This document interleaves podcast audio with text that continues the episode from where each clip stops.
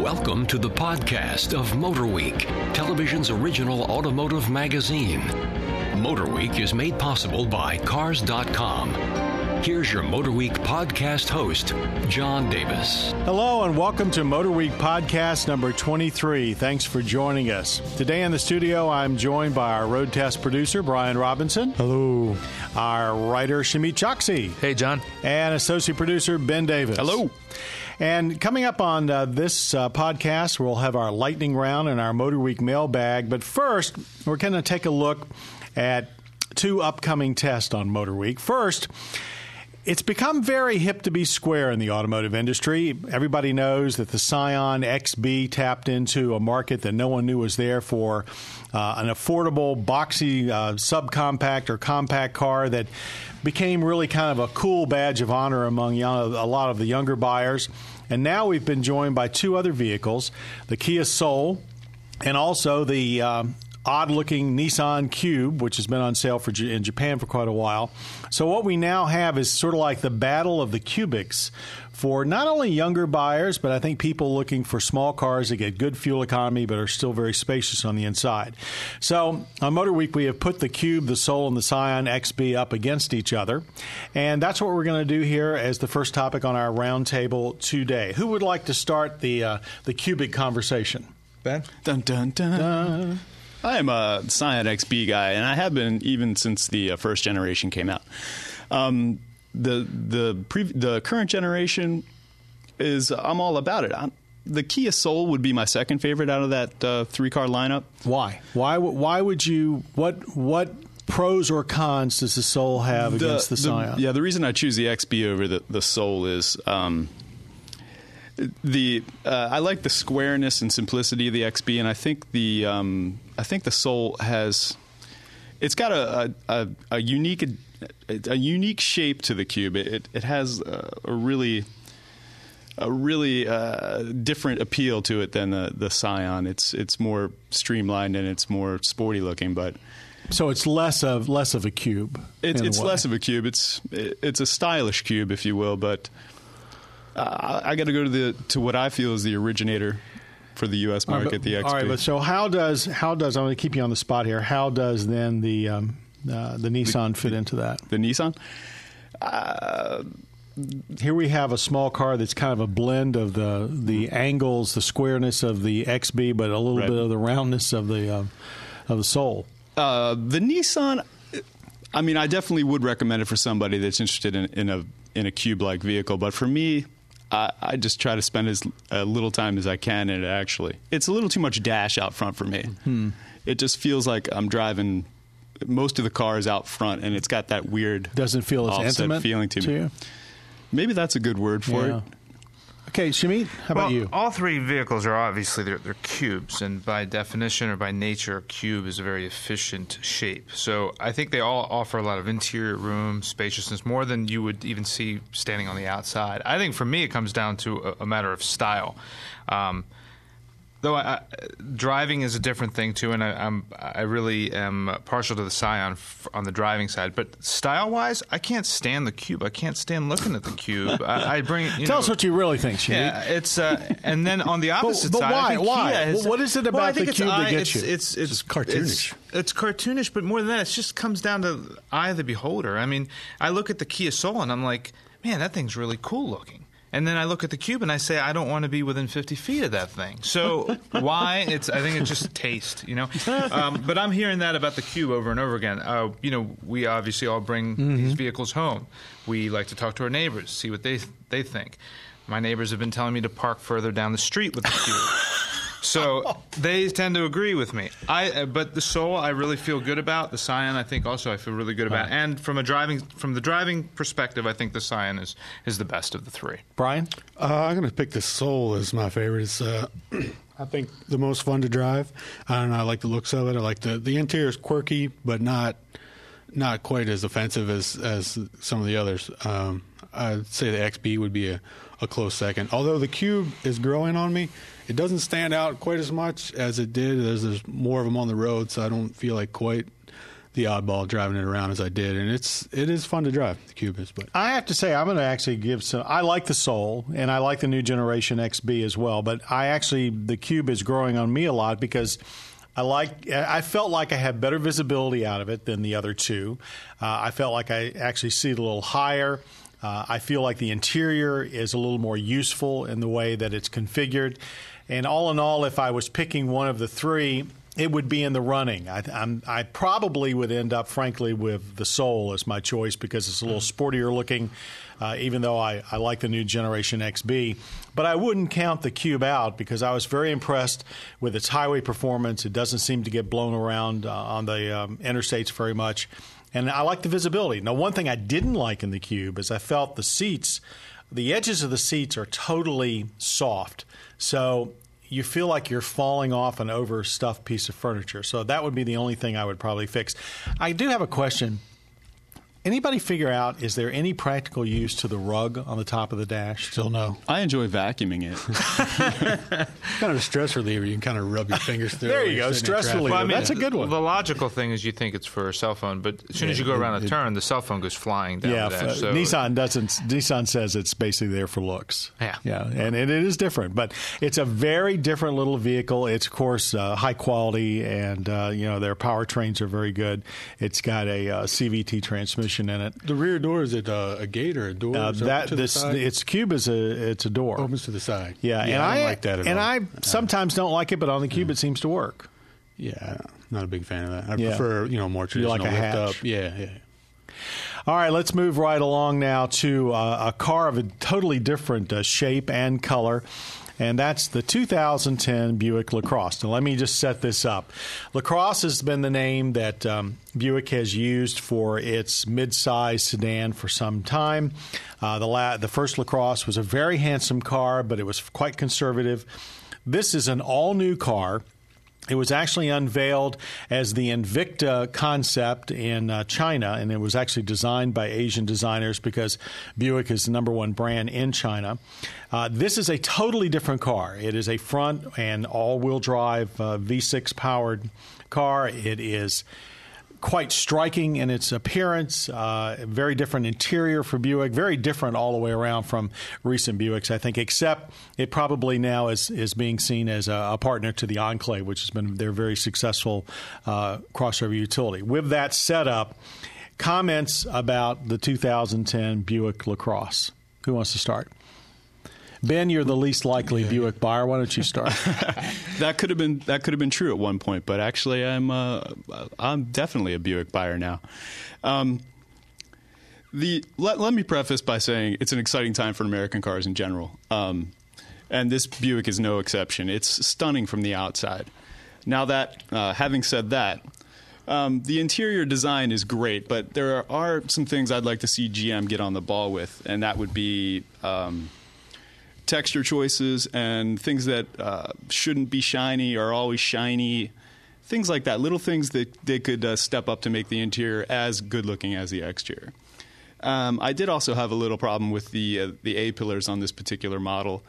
They they are un- unusually large and they tend to get in my way. Thick, and thick. They're they're pretty thick. and and the windshield's very swept back, so you've got a lot of A pillar, windshield pillar. And it's not a big deal on the highway, um, but in parking lot situations and in tight city traffic where you have to keep an eye on pedestrians and stuff, it's easy for them to get lost in that A pillar.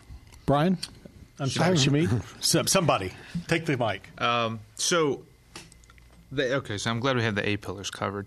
I think the car is uh, it's stunning. It's a new direction for Buick. It's a younger direction. I think you and I talked about this. Uh, the one thing that Meaning I wish, me. Uh, uh, yeah, uh, meaning John, right? Um, No, pic- we don't have pictures here. You know? Right. I wish they had. Uh, I wish they had not come back with the name. I wish they would maybe kept it Invicta. Yeah, like me concept. too. I, I couldn't agree with you more. When I saw the Invicta, I thought that's an old Buick name for folks that are not familiar with it. But I thought, what a great way to start such a, a dynamic new car. It's a but, whole new car. But they didn't want to they felt like they had good name recognition. I'm just not sure whether they made the right choice. I was impressed with the lacrosse. I haven't spent a whole lot of time in it yet, but uh, definitely the styling. Uh, I wouldn't say it blew my mind, but uh, it was definitely uh, it's a striking exterior, and you know I think it is different enough to have a you know, different name. Uh, somebody saw me on the road and said it looked a lot like a Toyota Camry, and I thought, well, that's really an odd thing to say. But if you actually look at the profile, it, it does sort of remind you of the greenhouse of a of a Camry. But beyond that, very elegant. The, the Buick waterfall grill done in a more modern way. I was blown away by the interior. I agree with with Ben about some of the grains. But otherwise, the stylishness, that floating center stack, I thought it was probably the most beautiful interior that General Motors has ever done. And um, I will admit that I actually drive a an enclave, and so you know when you took at them side by side, it looks like the second successful punch. Uh, Buick's going to be expanding its product line. They've got more uh, CUVs coming. They're going to have the first plug-in hybrid for General Motors. Uh, so they're in the process of redoing uh, their showroom, and I think the Lacrosse as the Lacrosse is going to be their biggest car. So this was like a, uh, a, a larger than normal midsize car, but it's going to be their new. Um, uh, eventually, it will be their biggest car. Uh, so, but a dynamic new direction for Buick, I think. Anybody doubt, else got no doubt. anything you want to comment? Um, qu- very quiet. They hit it out of the park with that one. I agree yeah. with Yeah, you constantly hear every time you someone redoes the car, you know, they're going after a younger buyer, and usually I'm not sure I can buy into the hype, but this one definitely, it's definitely different, and uh, I think a, a new direction for Buick. Let Buick. me let me put you on the spot. If you had a choice between this or an ES Lexus, what do you think? Uh, it's been a while since I've been in oh, an ES Lexus. Yeah, the, Uh, the bottom Lexus car. yeah, I would take the Buick over the ES. Any it. other? I would have to agree. Yeah, Yeah, I, I think that's I, unanimous. I would paint mine black and put Grand National badges on it. Though. Well, you know, there's there's a new Regal coming, and there's rumors that there will be a Grand National. So we'll we'll Looking see on that. to that. Okay, let's move along now to our Motor Week lightning round, and Michelle Parker is standing there with the bell on the ready. And we have a couple of minutes, uh, two minutes to debate this. Okay, speaking of General Motors, they are the first automaker to formally link up with eBay to sell new cars. Is this a good idea? Would you buy a car from eBay on the internet? Who wants to start? Uh, I'll start. I'm kind of old school. I mean, I like to go on the internet and look, and I would buy a used car perhaps uh, from a private party or something like that on eBay. But brand new cars, uh, I'm not sure I want to do that. But why? Why? internet. Uh, I just like to go in and talk to the salespeople. You I like to haggle. Yeah, a lot of people think that's a hassle, but you know, I go in there and you always know more about the car than what they do. And uh, it's just good to talk to them, try to get a good deal, and uh, play one dealer against the, the other. And uh, Brian likes to on. make him feel stupid. well, I'm not sure about that, but uh, Brian makes I us just- all feel stupid from I time just, to time. you know, I just enjoy the the physical contact of going in and you know buying a car. The I should point out that a lot of auto dealers have been selling uh, new cars on eBay up to now, but this is sort of formalizing the process, and the dealer is still involved. I mean, the, the test program involves 90 California dealers, and when they take it nationwide, you'll still go to the dealer to sign the papers and drive the car and, and, and drive away. But this sort of puts everything under a GM sponsored umbrella, and the dealers have to follow certain rules. So they can't basically, I guess they can't, less opportunity to welch on the deal, I suppose. Ben, your comments. I think trying to reinvent the sales procedure is is genius, and I think it's a great move. Uh, for the longest time, uh, consumers can go online and get all the information they they care to get about a new car and arm themselves before they go in.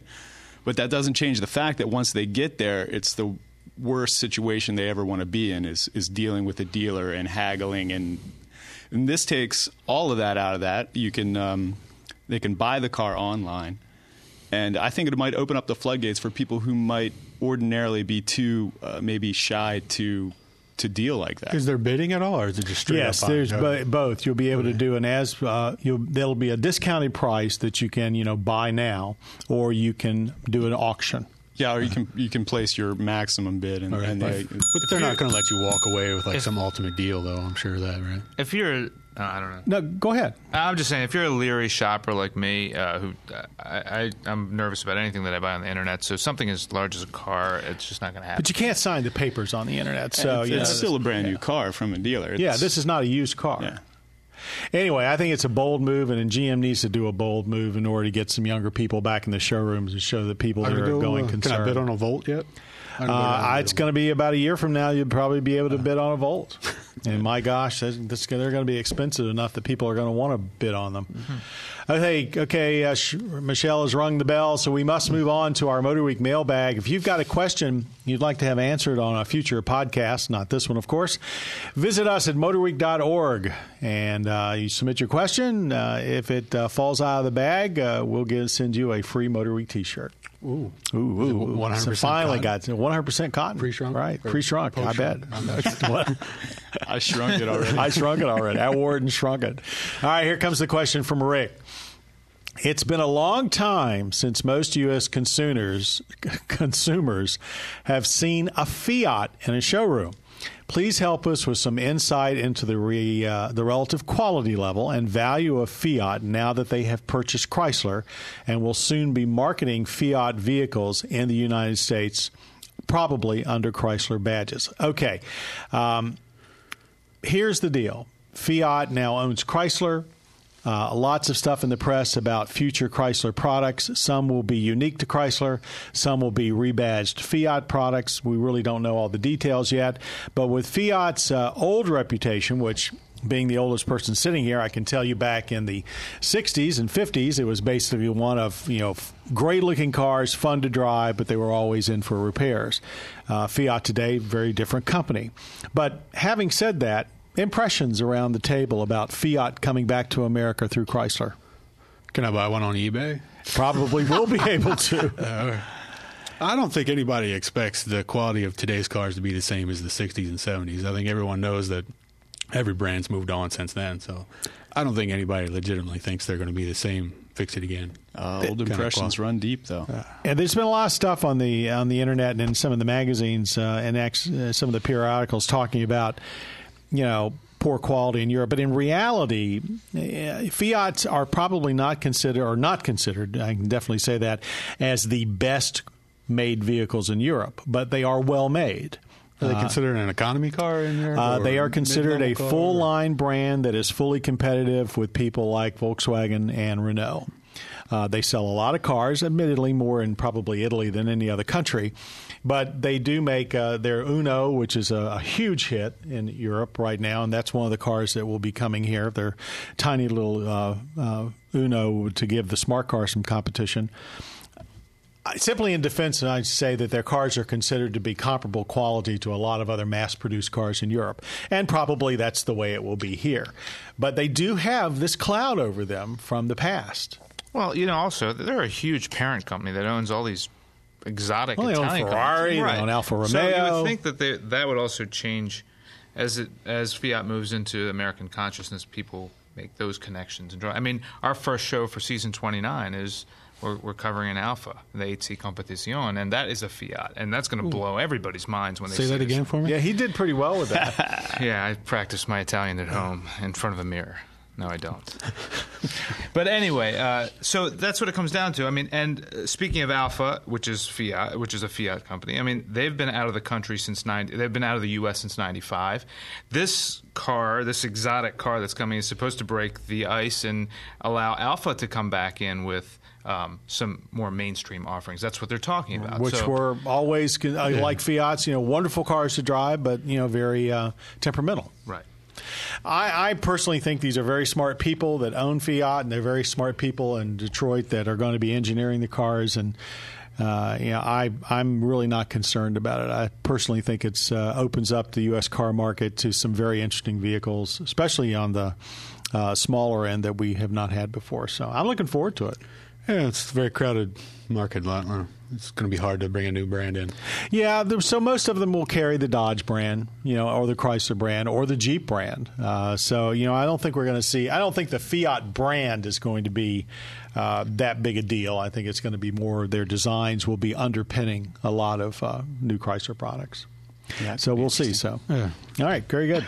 Well, that brings to an end this Motor Week podcast. I want to thank everybody for joining us today, and thank uh, test, road test producer Brian Robinson for his comments It's my pleasure, John. our writer Shamit Choksi. Thanks, John. And our associate producer Ben Davis. Thank you. And for Jim Bigwood, our audio engineer, for making sure that you can hear us at home. Uh, our podcast creator Bob Mixter, as always, and producer Michelle Parker. The Bell Lady. I guess that's going to stick, the Bell Lady. Thank you all for joining us, and I hope you'll join us next time for more Motor Week. You have been listening to the podcast of Motor Week, television's original automotive magazine. Motor Week is made possible by Cars.com. For additional information on podcasts, videos, and showtimes, visit our website at motorweek.org. Watch Motor Week, television's longest running automotive magazine series each week on your local PBS station.